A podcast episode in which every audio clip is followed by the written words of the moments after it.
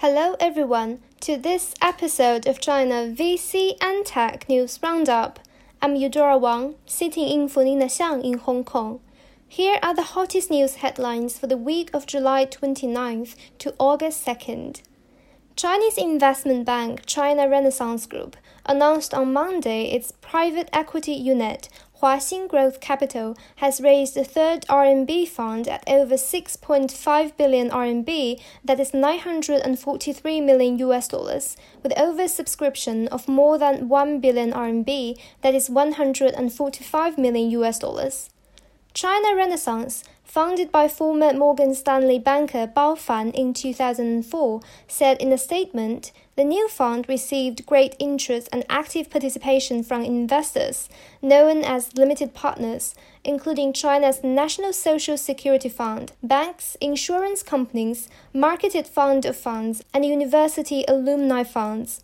Huaxin Growth Capital will use the new fund for investment opportunities in three major areas namely technology and business services, consumption and internet, and emerging sectors like new energy and advanced manufacturing, according to the statement. Joy Capital, a venture capital firm that has backed Chinese Starbucks challenger Luckin Coffee, announced on Monday the final closing of an early to growth stage fund at over 700 million US dollars, reloading its ammunition to back startups in the fields of TMT and innovative consumption. The completion of the new fund took the capital managed by the Chinese investment firm to over 10 billion RMB, that is 1.45 billion US dollars said Joy Capital in a statement.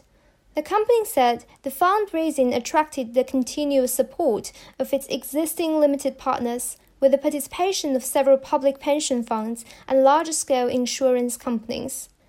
Joy Capital said it firmly believes that the construction of new infrastructure will undoubtedly bring entrepreneurial and investment opportunities in China. The company will keep focusing on investments in technological innovation as well as the transformation and upgrading of industries. Chinese ride-hailing giant Didi Chuxing announced on Thursday it has teamed up with British oil and gas major BP to launch a joint venture for the construction of electric vehicle charging infrastructure in China. The new venture aims to provide charging services to Didi and non-Didi car owners.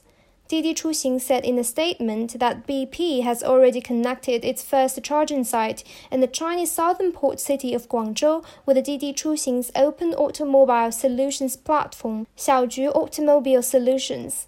Xiaoju Automobile Solutions was created by Didi Chuxing in April 2018 through the integration of all auto-related services of the company.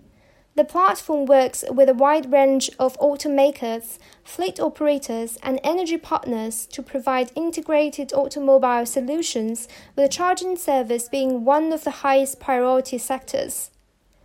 The joint venture comes as the EV market in China has shown signs of slowing growth after four Chinese ministry level authorities announced tougher subsidy policies in late March 2019.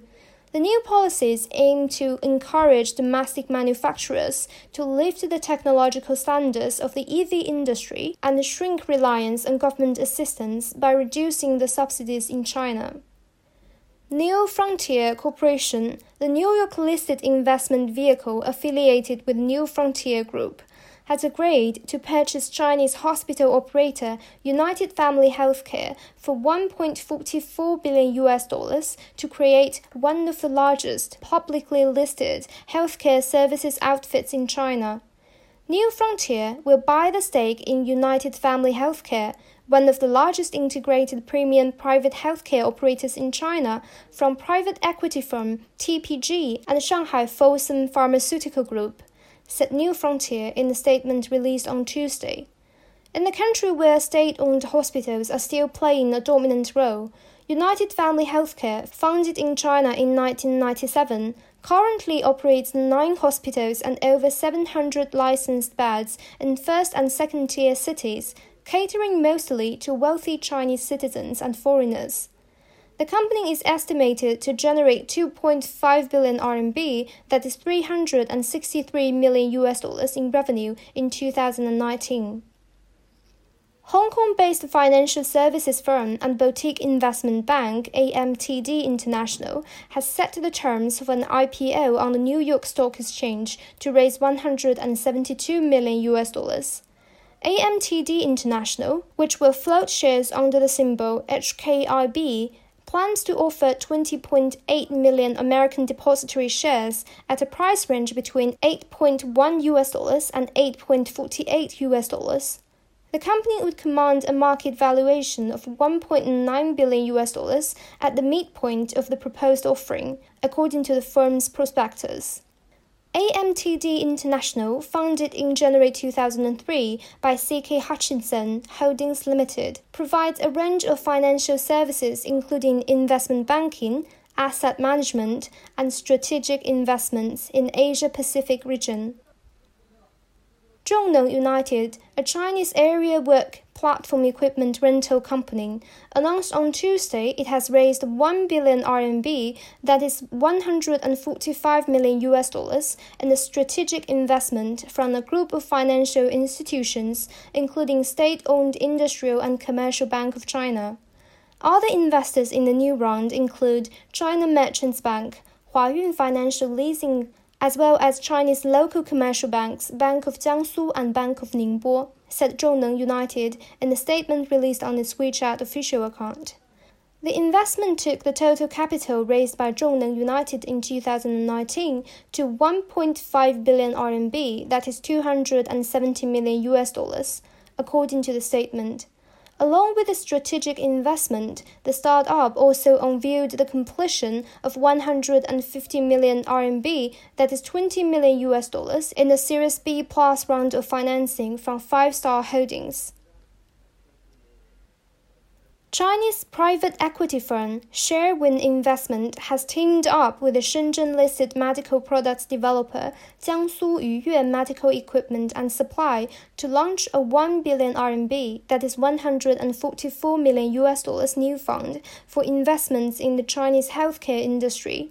The new fund will primarily invest in the healthcare industry with focuses on high-end medical apparatus and instruments biopharmaceutical, and medical services.